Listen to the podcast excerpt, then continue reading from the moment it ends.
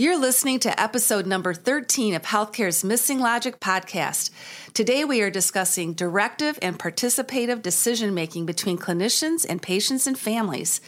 We are fortunate to have Dr. Glenn Elwyn with us, a professor at the Dartmouth Institute for Health Policy and Clinical Practice and developer of Option Grid, a patient decision aid. And also with us is Ben Moulton, President and CEO of Informed Consulting and a health policy expert. It's a lively, interesting, and informative conversation, so stay tuned. Welcome to the Healthcare's Missing Logic podcast. We're so grateful you've joined us today. I'm Tracy. And I'm Michelle. We've been interprofessional partners in healthcare for over 30 years. During that time, we've been engaged in healthcare transformation and the development of healthy healing work cultures that result in the best places to give and receive care. We've engaged with healthcare leaders from across North America, and we are tired of seeing time, money, and resources wasted on change efforts that are not sustainable. In this podcast, we explore significant, reoccurring, and competing challenges faced by all healthcare leaders today using a brand new lens called polarity thinking, the missing logic in healthcare. You could say we represent the money ball of healthcare. We're here to expand your current thinking and challenge your reliance on problem solving tactics.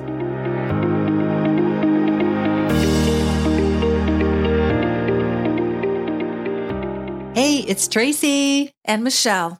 Welcome back. We have actually a mediocre podcast for you today. Very funny. just teasing. We just did that because we're always saying we have a great episode for you today because we think they're all great. They are. And this one is very great. It is. It's another exceptional podcast. That's right. I had the privilege of meeting our guests in work I have been doing with EBSCO Health, and they are so amazing. These two individuals, I'm like, you have to be on our podcast. Yeah. And today we're talking about direct decision making and shared decision making, and really in relationship to person centered care. Yeah, so our guests are Glenn Elwyn, who is a physician and researcher, and Ben Moulton, who is a lawyer and a patient advocate. Yeah. What a combo. Oh, yeah. and you know what? I really, really enjoyed this interview. I mean, I mm-hmm. enjoy all our interviews, but I, I, yeah. I really enjoyed this one because I felt like I learned so much from these two guys. I mean, they expanded my thinking. They helped me to really understand the complexity around this. So it was really fascinating. I know our I know our listeners are going to really like it too. It's such an important topic. And, you know, there isn't really anybody who can't benefit from this episode, right? Leaders to learn more about what this really means and what's needed. You know, clinicians to understand it even mm-hmm. themselves, right? Because this is this is a different way of doing things right? And we're not always trained to do it this way.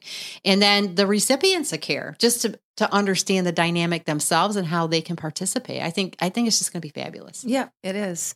And it's an important polarity because it's a significant shift that's happening in healthcare right now. And uh, we are really focusing on patient-centered care and so how we engage them in decision making is really important. And as we know it wasn't always that way so, as we really move into being the caregiver that does unto the patient family, this is really discovering how we can engage with them and why it's in such an important tension to leverage in healthcare today. Yeah. And and how they can engage with the clinicians too, right? Because it's that both and. Yes, absolutely. Yeah, yeah. So let's share a little bit about our guests today. Tracy, sure. you want to introduce Glenn? I'd love to.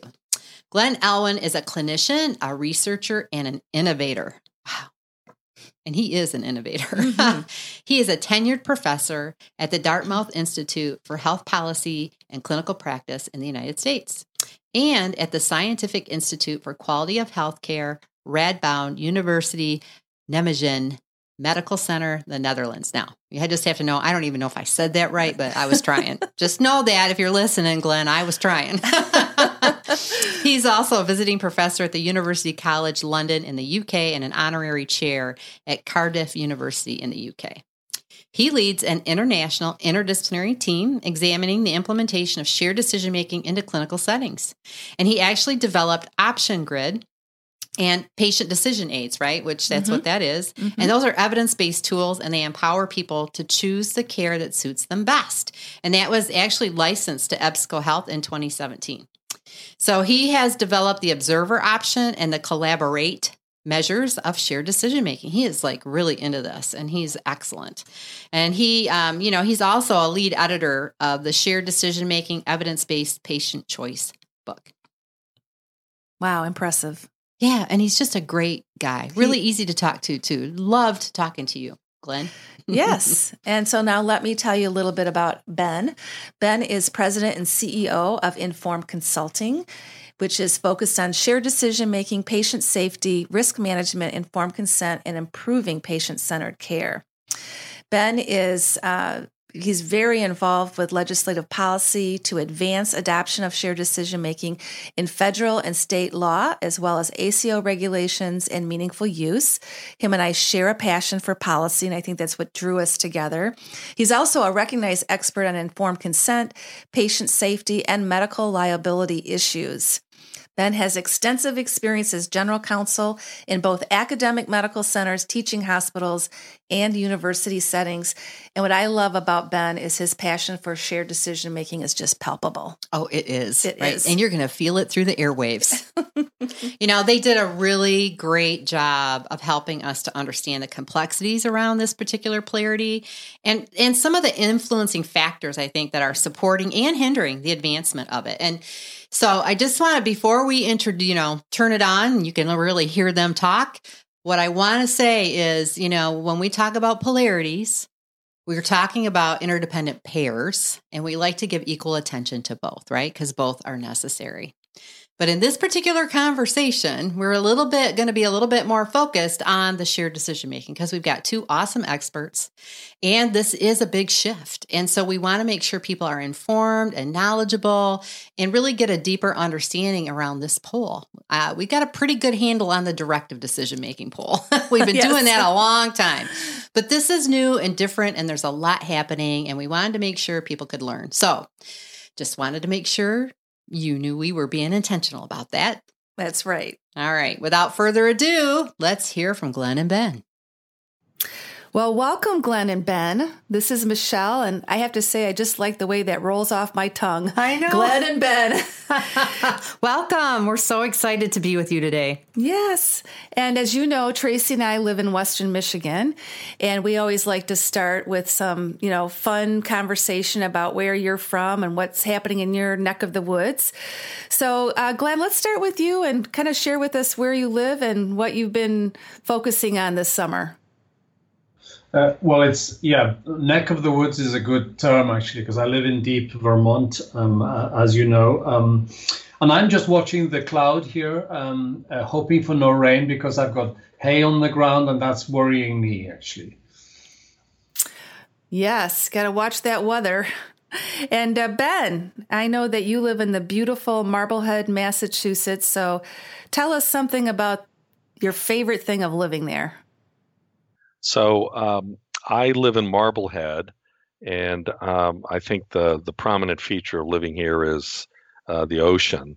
So um, sailing, fishing, swimming, kayaking, paddleboarding, um, and I step out the front door and I can smell the salt air. So um, my son took off this morning at 5:30, and I just checked, and he's about five six miles offshore fishing for uh, stripers. Oh, that oh. sounds wonderful. Oh, it does. I can just see it. Like I can yeah. picture it in my mind. awesome. Yeah, well Tracy and I are excited because we're spending Saturday on Lake Michigan. That's our that's our ocean in our neck of the woods. it looks like an ocean. yeah, it does. Well, we are so grateful to have you both on our podcast. We know that you are both so committed to creating high quality, patient centered care. You've dedicated much of your life's work to it, and you have very unique expertise and perspective on this topic. Glenn being a physician and a researcher, and Ben being a lawyer and a patient advocate in health policy. So, two very important perspectives on today's topic. And we all know that decisions need to be made every day, every hour, every minute. I mean, Tracy, when I think about all of our time caring for patients, you are constantly making decisions. Oh, yes.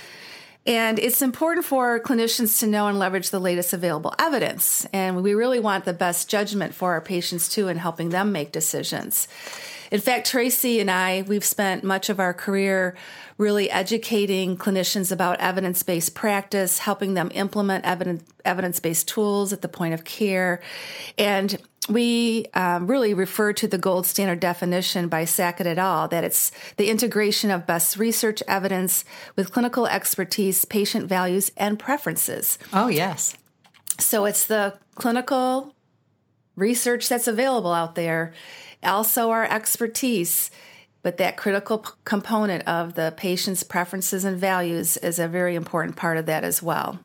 Yeah, it is. It is, Michelle. And, you know, the thing here, too, is it's so important to have the patients and families engaged in that decision making. That's how those values and preferences come to light and how they can be leveraged in making really great decisions that serve the patients and families, uh, you know, and, and balancing that evidence and that expertise with that ability to say, but this is what I value most. This is what's important to me. And this is what's meaningful to me. And how do we blend these two things to come to the right decisions and, and, um, you know, move on the, the correct path, right? That's going to serve me uh, as a human being, a patient, and it's this tension between the two, right? That's like really a crux polarity in healthcare. And it's that kind of directive decision making and the shared decision making components. So it is a both and. And we're really, you know, of course, we are advocating for that kind of shared decision making uh, piece. Um, but we know that a part of shared decision making is directive decision making, right? They go hand in hand. And so that's just kind of the conversation we want to have today. And let's talk a little bit about what that means and what that looks like and, you know, what the positive outcomes are of both.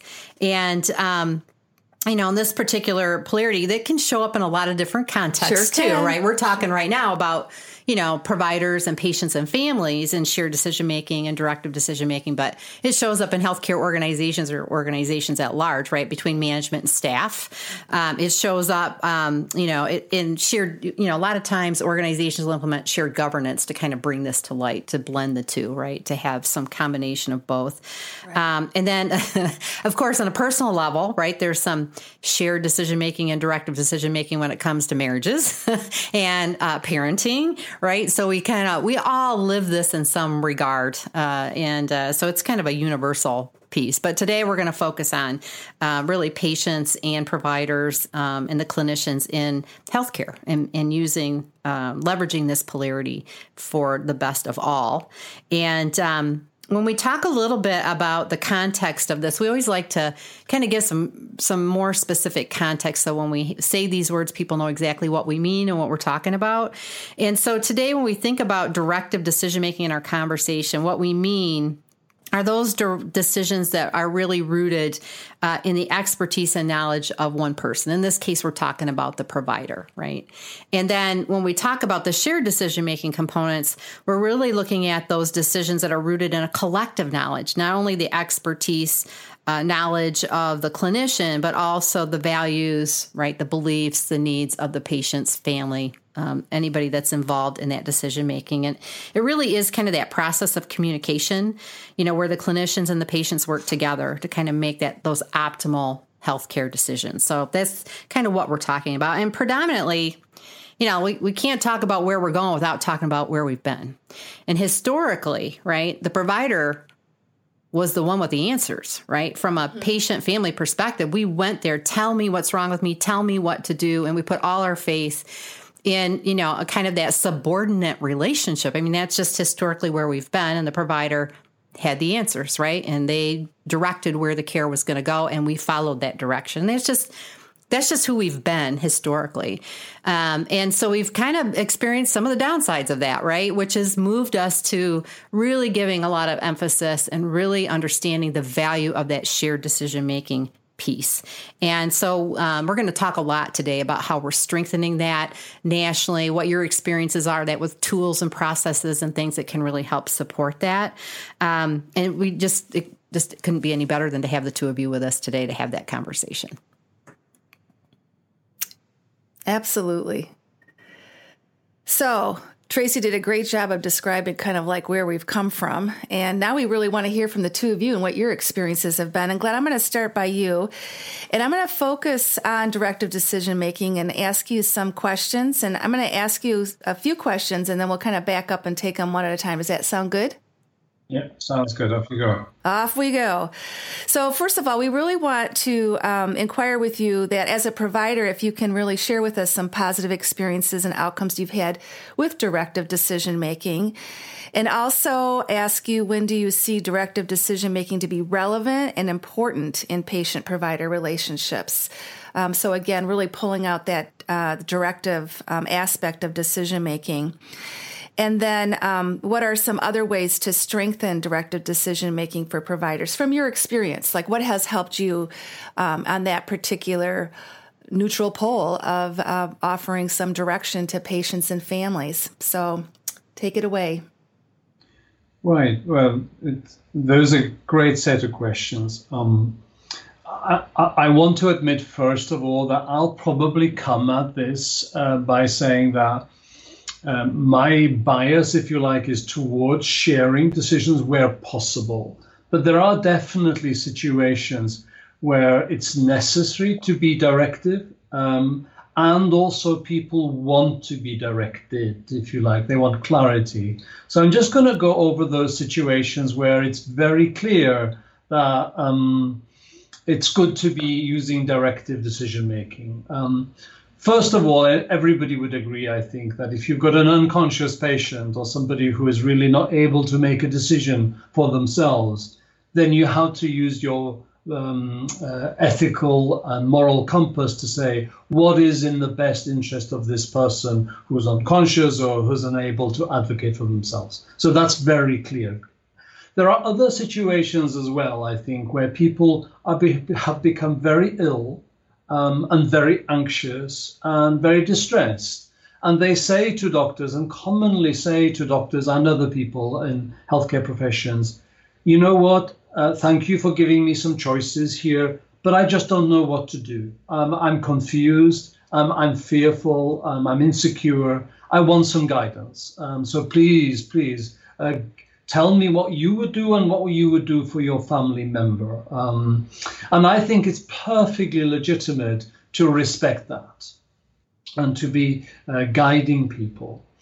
There's another bit of a gray zone, I think, where you want to be probably doing directive decision making, where the evidence is very strong that it's in the best interest of the patient to do something um, you've had a myocardial infarct, um, you need to be doing, um, or you've had a stroke, you need to be getting that clot buster in there pretty quickly, or you use the best medication to get people over a heart attack as quickly as possible and free of pain. You don't want to be asking them, would you like this or not? Um, because the evidence is so strong that that is in their best interests. Um, so, having said those things, those caveats, where I think it's very reasonable to be directive, where people want it, where people can't make decisions for themselves, they don't have decisional capacity in the jargon, if you like. Um, all the evidence um, in guidelines is so strong that you wouldn't really question it if you want the benefit of modern med- medicine, as it were. Having said all of those situations, medicine these days is full of situations where there are more and more choices. And the reality is that some choices have more harms than benefits, and some choices have more benefits than harms. And often people in healthcare professions take shortcuts. They say, Oh, I think this patient would benefit from this. And they don't mention the other options. And so, therefore, they don't mention the harms and benefits and they don't allow that person or their family to consider the trade offs between option A and option B. And that's okay sometimes. Um, it can make a very reasonable choice sometimes, and um, everything is okay. But there are situations where if you do that and somebody realizes a few months or a few years later, why didn't they mention the other possibility? People get very angry, get very upset, they go to lawyers, they litigate, and so on. So I think this is why shared decision making has come to the front line. If you don't share that there are reasonable options, people will get angry and upset, um, and rightly so. So um, I, would ar- argue, therefore, that um, you can use tools like guidelines and uh, care pathways to do directive decision making where appropriate But more and more often, you probably need to be using tools that help you do shared decision making. And every healthcare professional in every profession needs to be aware of those tools that are arriving now, slowly but surely. So I'm going to pause there and see how you react to that answer. Oh, that was a great answer, Glenn. Um, just in such great points, even about polarities, because you really brought out that it is an and in both. We need both. And um, I think your examples of the upside of directive decision making were absolutely excellent. Um, so I think that's really, really valuable. And and even with the downside of you know too much focus on directive decision making, that yeah, even years later there can be negative outcomes as a result of that. So. I thought those were really great examples. I was sharing with Tracy this morning that before our um, interview, and Ben knows this story, um, I actually listened to a recorded conversation I had with my um, father's um, hematologist, who he has a history of AFib and he um, started to bleed and he was in the hospital. And we had to make a decision whether to continue him on Coumadin. And it was an ex- it was in listening to that conversation again because we actually recorded it, so we wouldn't forget as a family the decision that we made it was very directive on the physician's part. He covered all the evidence of us. We went through all the risks, all the benefits, and then together we made a decision as a family. In this case, not to continue the Coumadin because um, it was he was too much at risk for bleeds. Um, but I just really valued, and it was really great to go back and re-listen to that. Um, that it is looking at both the, you know, the risks and the benefits when you're making these decisions. But how much I valued him doing all the legwork of sharing the evidence based on evidence-based tools, and it was it was very very helpful. Yeah, I, and I think uh, I think your point too, Glenn, about tools, right? Again, going back to kind of my comments earlier we, we've had this history where we haven't had to do this, right? Or we ha- it hasn't been prominent in our practices. And so, you know, as I'm, as if I'm a provider and I'm sorting through the evidence, right? And I'm, I'm looking at what I believe is in best interest, having a tool to help me communicate my critical thinking around that to the extent that patients and families can understand it of course.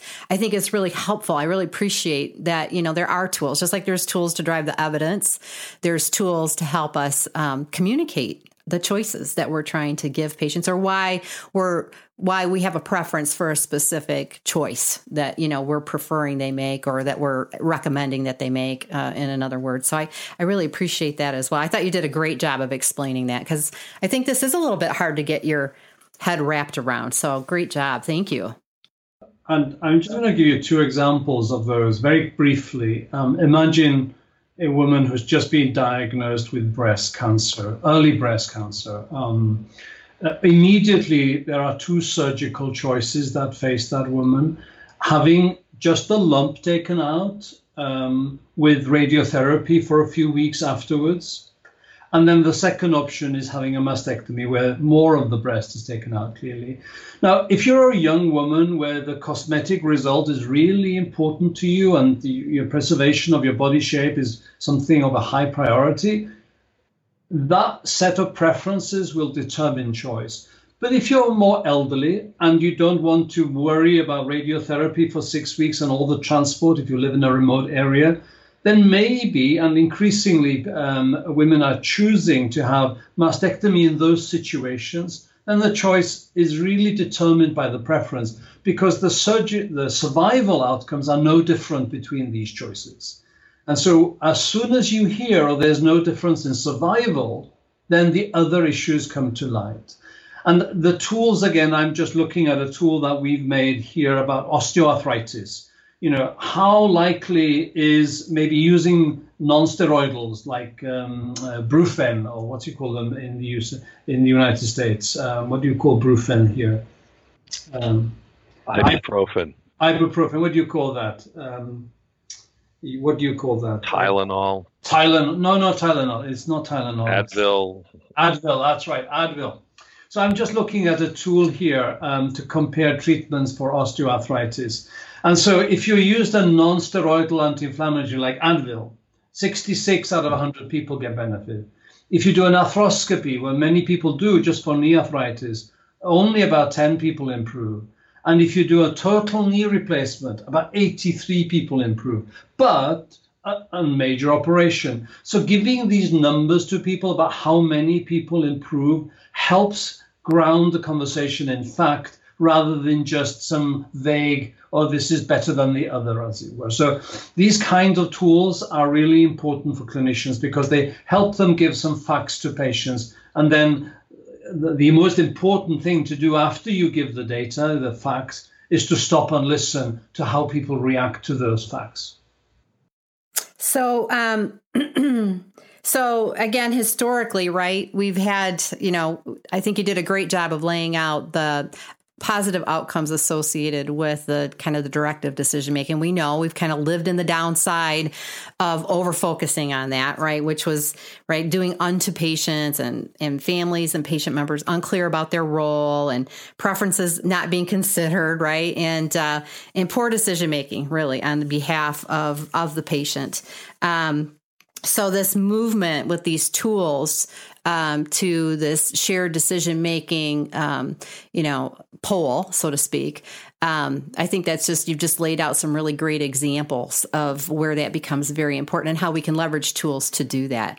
Um, let's hear a little bit from you, Ben, and um, tell us. Let's talk a little bit about the positive outcomes of this shared decision making, and a little bit more about that, and tell us a little bit about your journey um, in advocacy for patient safety and shared decision making. Share a little bit more with our audience about that. I'd love to hear more. Sure. So, um, I was working uh, as the executive director of the American Society of Law, Medicine, and Ethics, which is a nonprofit at Boston University Law School. And I was uh, the co author on a law review piece which was entitled Rethinking Informed Consent uh, The Case for Shared Decision Making. And anytime uh, Glenn or I make a reference, we'll put this material in your note sharing section of this podcast so I can provide for you this article. But it was an opportunity to look very deeply at how we in the United States have constructed our informed consent law so let me briefly give you um, where we were and what's happened. So, um, starting in the 50s and rapidly spreading, rapid for the law, in the early 70s, all states adopted a, a right to informed consent, common law right. And it broke into two camps. One was the physician centered informed consent, which is you give the information that an average qualified physician would give to a patient under like or similar circumstances, or a patient centered informed consent standard, which is you give the information that an objective patient would want under like or similar circumstances. And the divide in the states is almost equal, with more in the physician centered standard. And that gave me an opportunity to look back at shared decision making, which was the first time it's used, is in a 1982 president presidential commission on the legal and ethical implications of informed consent. And in the law review article, I I argue, along with my co-author uh, Jaime Staples King, that the true uh, objective for informed consent should be shared decision making because that allows us to get at the personalized information that you as a patient would want. And whether it's the physician standard, because we know physicians do not practice in a standard similar pattern, you can have great variation uh, even in a state. Um, and because there is no such thing as an objective patient, how you value risks and benefits will differ from the way I do, why don't we give patients what they need and want, which is an articulation of risks, benefits, and alternatives that are personalized for them?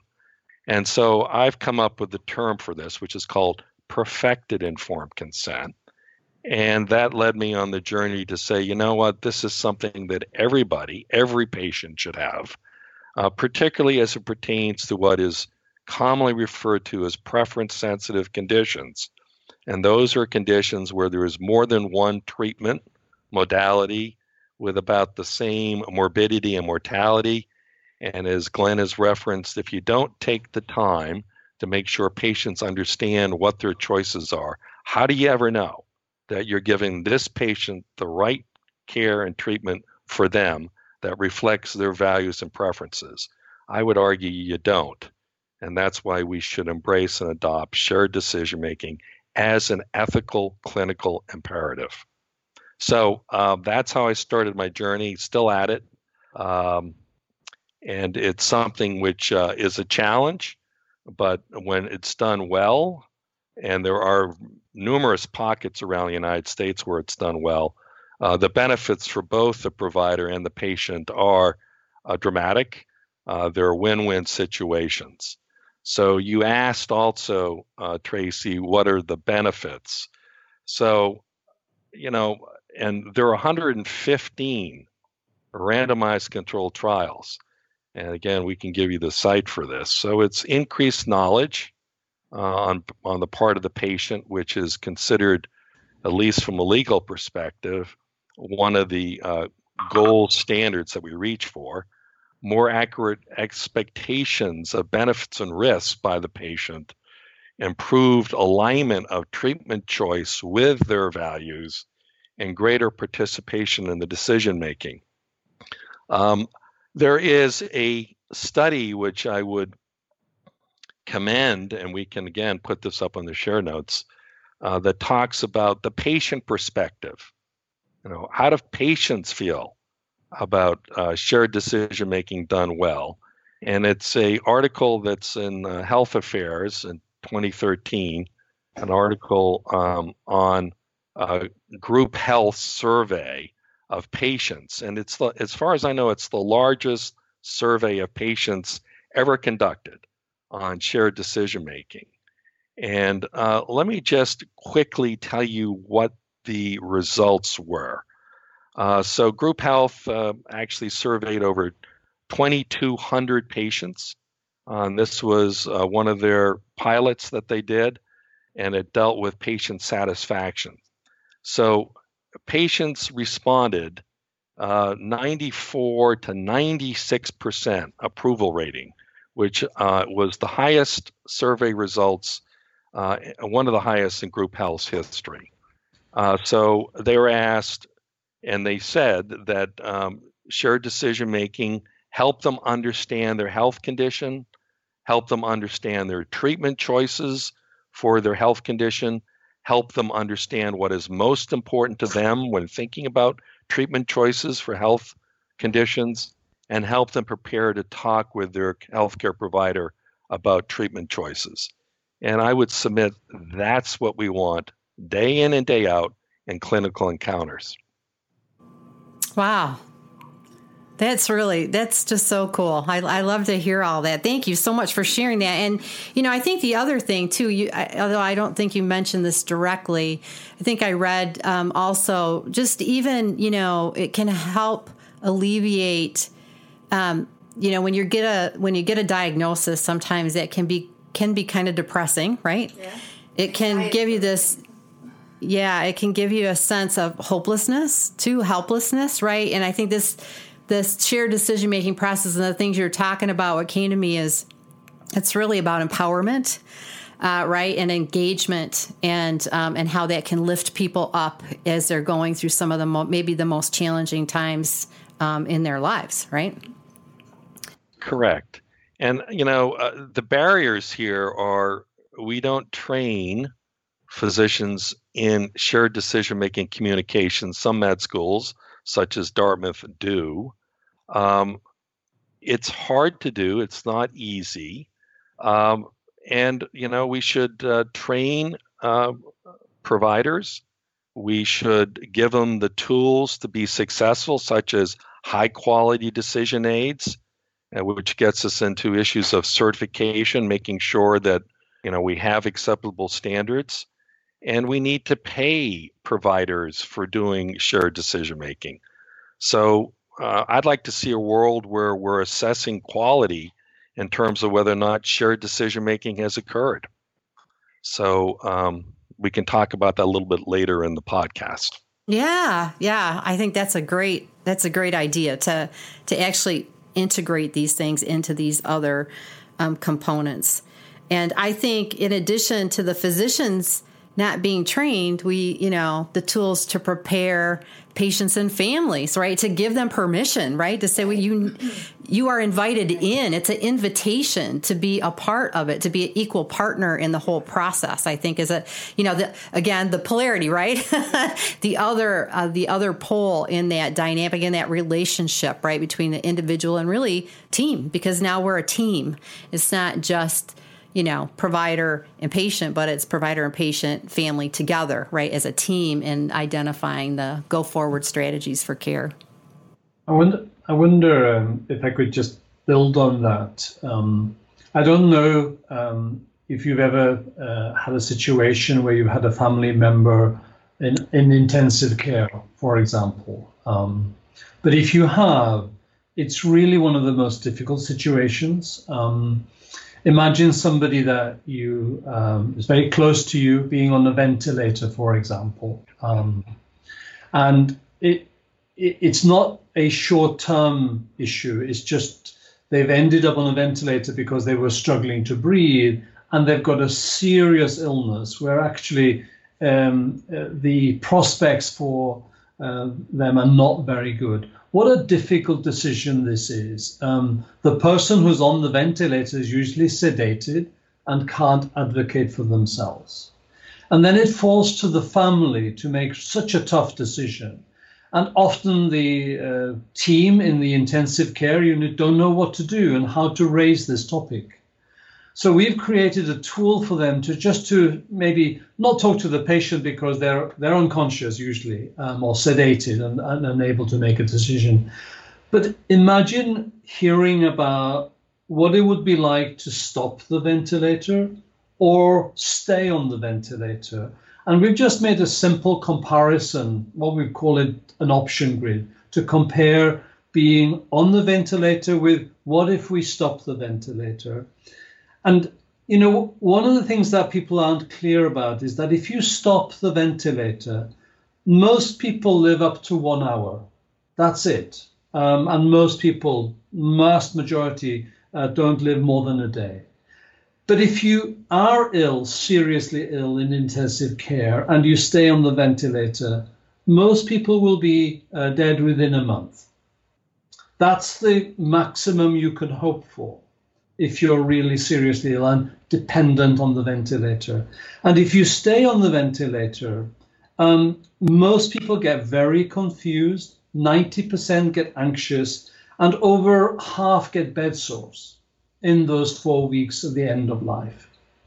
So when those issues become clear to a family situation, then the choice is made a little bit easier, I think, to say it's futile maybe to stay on a ventilator when the future is so bleak.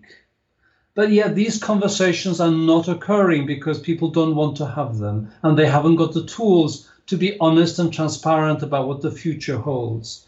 So it's not just simple decisions about whether to take Coumadin or have this surgery. It's these end of life situations where shared decision making really adds value, where the cost is often enormous, but the quality of life goes down and down and down the more you do. And so these are important tools for sensitive issues. Yeah, Glyn, thank you for that example. And what's really clear to me is the significant role that decision aids have in shared decision making. So, can you just tell us a little bit more about um, your engagement with decision aids and what you've been learning about? Um, and, and I think the example you gave was really a good one, but the significant role they have in this mutual decision between family members and providers and patients and providers? Uh, happy to. Uh, I've been at this for a few years, as you know. Yeah. um, what I've learned, I think, is that it's important to keep them pretty simple. It's also important to keep them in language that people can understand. And they, we make the tools that we make uh, readable by people of the sixth grade, which is around 11 years of age. And it's important to include some numbers, but not too many numbers, so that people have facts on front of them. The next thing is that the use of these tools is not shared decision making, they're only catalysts. You have to actually have the right attitude to use them. You have to be prepared to use them and share them with people and talk about them because people can't use these on their own typically. They get too frightened or too anxious. So, what I would say is that these tools are excellent, but then they're uh, insufficient on their own. You need attitudes and skills and motivation. And that's one of the challenges we've got in healthcare at the moment is that, and Ben has alluded to this, is that the, incentives to use this or to take this approach are pretty minimal at the moment. And actually, most healthcare practitioners will tell you, hey, if I do shared decision making, I'm going to lose income actually people are going to decide to do things that I actually make a fee from, you know, like a knee surgery or an endoscopy or whatever. So even the incentives are against us, not even neutral. Um, so it's really tough to get this kind of approach used and implemented into practice. But thankfully, policy at um, CMS um, and DHHS and so on are changing slowly, but pretty slowly, I think. What what would you say is the uptake like, I'm curious. Um, you know, I, I really resonated with your your example around the ICU. Both Michelle and I really like. She's an ICU nurse. I, am a respiratory therapist, right? I, I, can't tell you how many times I've been the one to turn off the ventilator, right? And um, and never had tools like this to, or seen anybody use a tool like this to have a conversation with the family, um, and just but have experienced the distress of the patients and or you know the family members for the patient and in trying to make this very difficult decision to have some sense of hope faith and yet know scientifically you know uh, medically what what you know potentially you're facing. Um, so w- what is the uptake of this kind of tool? Well and i think ben can talk a bit to this. It's patchy some pioneering organizations are, are using them and integrating them into their electronic health record. And that is important because if it's not in the software that clinicians use, they're unlikely to reach out for them. So, but these are pioneering examples, like um, uh, Kaiser Permanente in Seattle, for example. Um, uh, Boston, uh, Mass General, is a unit in Mass General that are using these kind of tools. Um, uh, there are other examples, but and Dartmouth has been using these kind of tools for many years. But these are pioneering examples.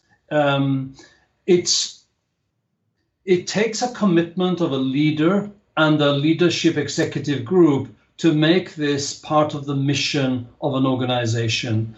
And I think they need to be taking their middle management and clinical leaders with them. It's a tough journey because Many people say we haven't got time, uh, the tools are not available. Um, these, and they also say the tools don't reflect what we do locally. Um, they have an argument about the content often. So there are many kind of um, barriers that people put up. But as I think policy is slowly changing to say, to get um, uh, to the highest quality of care, you need to use what Ben calls certified patient decision aids. You need to integrate them into your electronic health record. That is the direction of travel. So if people want to be ahead of the curve, that's where they need to be.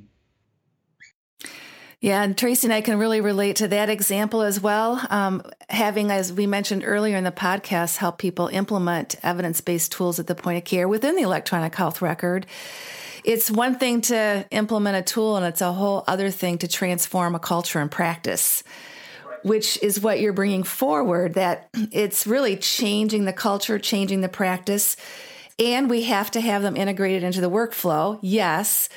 And it's more than that. So, um, those are really, really great examples. And I know that you're trying to take this from a few great exemplars into a standard of care. And that does take a lot of great effort. Mm-hmm. Yep. Yeah, Ben, do you want to comment? You've been uh, at this sure. for a few years, huh? Yeah, just a few. um, over. so uh, policy, I think, is where it's going to change culture. And I, I, what Glyn's alluding to is, you really need cultural buy-in and lead and, and provider leadership.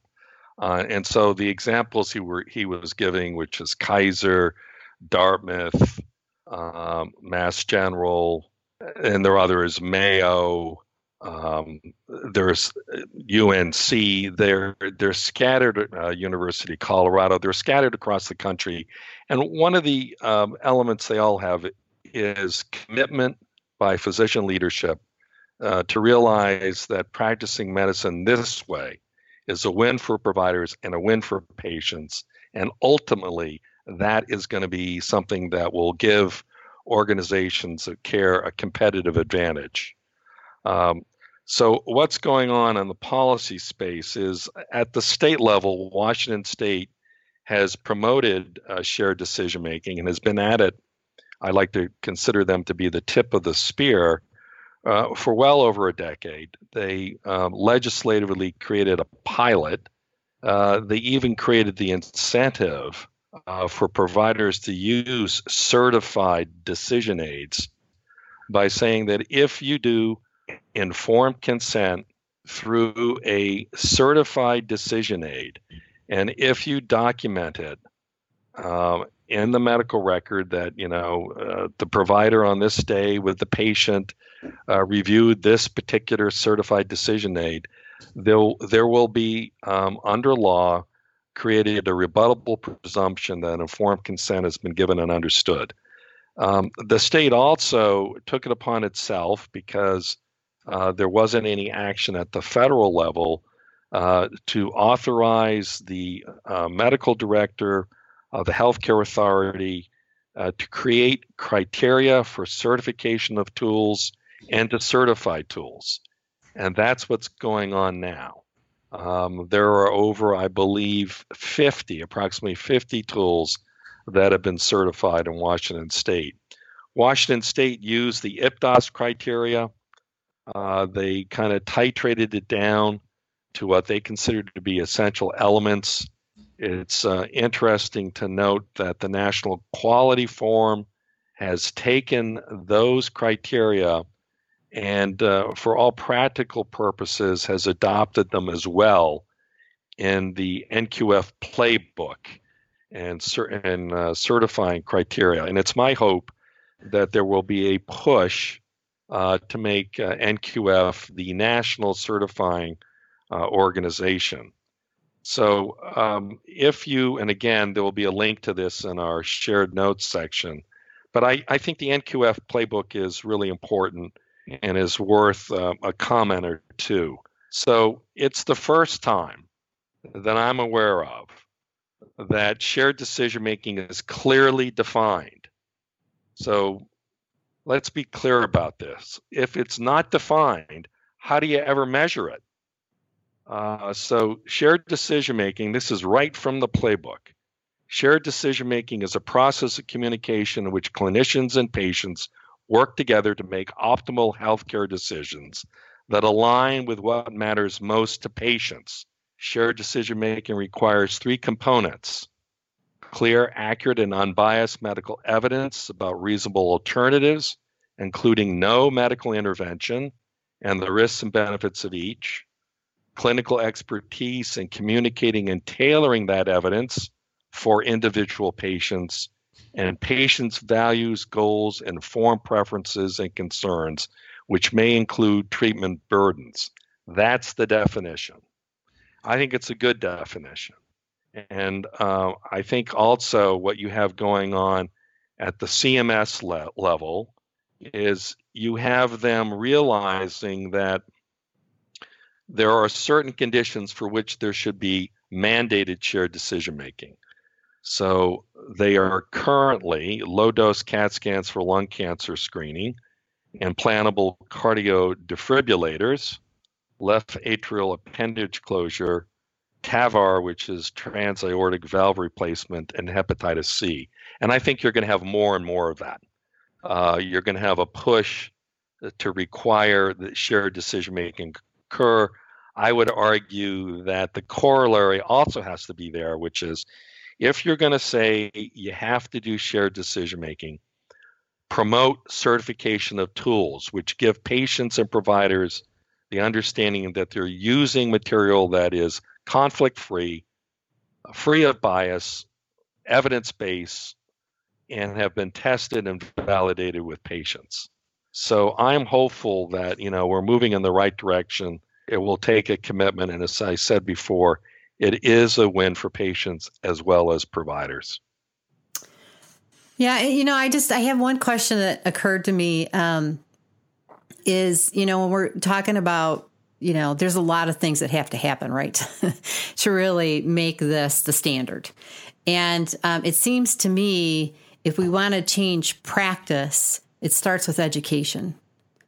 And so, are are these adopted in any academic settings where they're actually teaching clinicians, providers in their preparation phases to use tools like this? Um, yes, a bit, um, but not deeply. I would argue. Um, uh, you know, medical curriculum or nursing curriculum, for that matter, is stuffed to the gunnels, right, with content. Um, trying to get anything new in is really difficult. It's a political warfare, right? Um, trying to get new content into curriculum. Well, I mean, I agree with you that um, knowing the skills of how to use, um, well, how to communicate, first of all, the basics, and then how to use tools like this, um, that's important. I would argue, though, that many um, uh, people, when they come to train in professions, they're already kind of uh, switched on to doing compassionate, empathic care. That actually gets switched out of them as they see apprenticeship in real clinical situations. They become hardened, they become skeptical, they say uh, the, the workload and the burnout issues are so hard that they learn shortcuts from the other people they see around them. So, in a way, we've got an education system that defeats itself because the work is so hard when you have to do it in real life. The pressures are enormous. So I think we haven't created the culture or the workflows that allows this process to take place. So that questions to me whether or not you need to really realign organizations to say, we want patients and we want to earn good money for making high quality decisions that's what we will um, live and breathe by. The current climate isn't aligned with that motivation at the moment. So that's a big issue for all of healthcare across the globe, not just in the US. But I know US is a special circumstance, right? Mm-hmm.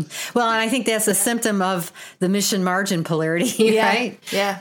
Yeah. Absolutely. Yeah. Good points. Good points. Well, we're going to wrap it up now. And this has been a phenomenal conversation. We could continue on forever and ever, but we do have to wrap up. And the, the uh, phrase that's coming to my mind is uh, timing is everything. And I think this is a very timely topic for um, our podcast because I think you really have brought to light what the current realities are you know, how we really do need to balance both of these. And um, certainly there's some hope right now with from a policy perspective and some organizations like NQF that are really putting some guidelines out there for um, for providers and for organizations to follow going forward. So was very insightful and i want to thank both of you. Oh yes very insightful and i i think the word that comes to me is leadership and um, i'm just so thankful there are individuals such as yourselves who are so clear on this and the value that it brings to the relationships between providers and patients to the quality of care and and what's necessary to really make it happen right? And uh, and the need to then the next step engage the leaders in healthcare that can really make this a reality. And I, I find it very hopeful myself. You know, I haven't had to, um, you know, uh, I haven't had a lot of healthcare challenges, right? Or had to really use the healthcare system. Um, but to know that these things are on the way, that these things are being created to support um, my family members, myself, my children in the future, right? I think it's just very hopeful. And uh, thank you so much for everything that you're doing and for everything you've shared today. I learned so much. It was awesome. Oh, happy to do it. Yeah, thank you very much. To, to, happy to talk to you. Yeah. Any any words of wisdom or parting thoughts that you would want to share with our listeners? Yeah, I would say that um, patients need to be educated. Uh, it's a sort of demand a shared decision making experience to demand the use of high quality certified decision aids. And providers need to be educated that um, we can't get to this high quality patient centered healthcare that's espoused either on the Republican or Democratic platform unless we embrace the benefits of shared decision making. It is low lying fruit. It, it transforms the provider patient relationship. It enhances the therapeutic alliance. There is absolutely no reason why we shouldn't embrace it today. So that would be my parting word. Right. Wonderful. And, and yeah, and I just add a little bit, you know, as you, Tracy, suggested, uh, we're lucky at the moment, we're in good health. There will come a time when we're not, and then we will want somebody to treat us with respect. And that's the kind of healthcare we want. Yeah, and I and I would add, I think to that too. I think it's such a powerful message. I have goosebumps. Um, is that you know we want to be able to do our part too as the patient, right, or the family member. Yeah, I, I want to be and prepared to show up right for myself. And co-pilot. In other words, patients are the co-pilot in that airplane called better health care, better clinical treatment pilot is the provider, but they're sitting up in the cockpit. And that's what we want. We want a system that values that, embraces it, and pays for quality decisions. What a great analogy. Hear, hear. Yeah. Couldn't have said it better. Awesome. Oh, what a great way to end. Yes. Yeah. Thank you both so much. Yep, thank you. Yep. Bye. Bye-bye. Bye. Bye.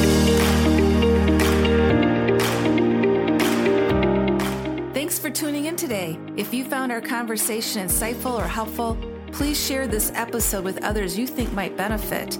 Also, go out to iTunes and rate the show and share a review because we really like those positive ones. Wink, wink. You can access today's show notes and downloads at www.missinglogic.com forward slash podcast. If you want to learn more about polarities in healthcare or how you might manage them in your organization, you can contact us for a free consultation. Just go to our website at www.missinglogic.com.